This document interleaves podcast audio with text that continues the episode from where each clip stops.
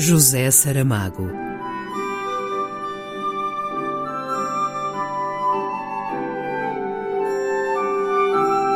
A caminho do centenário.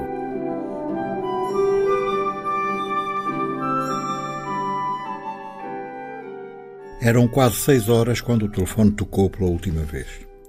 O médico estava sentado ao lado. Levantou ao escutador. Sim, sou eu, disse. Ouviu com atenção o que estava a ser-lhe comunicado e só acenou ligeiramente a cabeça antes de desligar. Quem era? perguntou a mulher. O Ministério. Veio uma ambulância buscar-me dentro de meia hora. Era isso que esperavas que sucedesse? Sim, mais ou menos. Para onde te levam? Não sei, suponho que para um hospital. Vou-te preparar a mala, escolher a roupa, o costume. Não é uma viagem. Não sabemos o que é. Levou-o com cuidado até ao quarto, fê-lo sentar-se na cama. Deixa-te estar aí tranquilo, eu trato de tudo. Ouviu-o a mover-se de um lado para o outro, abrir e fechar gavetas e armários, tirar roupas e logo arrumá-las na mala colocada no chão. Mas o que ele não podia ver foi que, além da sua própria roupa, haviam sido postas na mala umas quantas saias e blusas, um par de calças, um vestido, uns sapatos que só podiam ser de mulher. Pensou vagamente que não iria precisar de tanta coisa, mas calou-se porque não era o momento de falar de insignificâncias. Ouviu-se o estalido dos fechos, depois a mulher disse: Pronto, a ambulância já pode vir.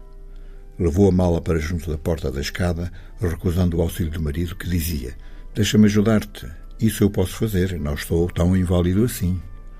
Depois foram sentar-se num sofá da sala a esperar. Tinham as mãos dadas e ele disse: não sei quanto tempo iremos estar separados. E ela respondeu: Não te preocupes. Esperaram quase uma hora.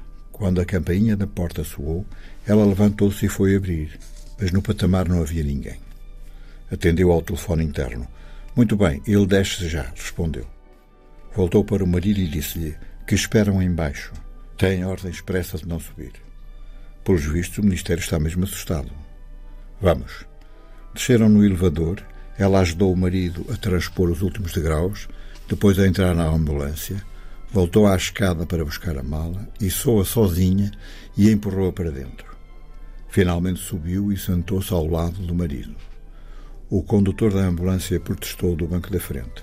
Só posso levá-lo a ele. São ordens que tenho. A senhora saia. A mulher, calmamente, respondeu. Tem de me levar também a mim. Ceguei agora mesmo. Um excerto de Ensaio sobre a Cegueira, por Zeferino Coelho. José Saramago.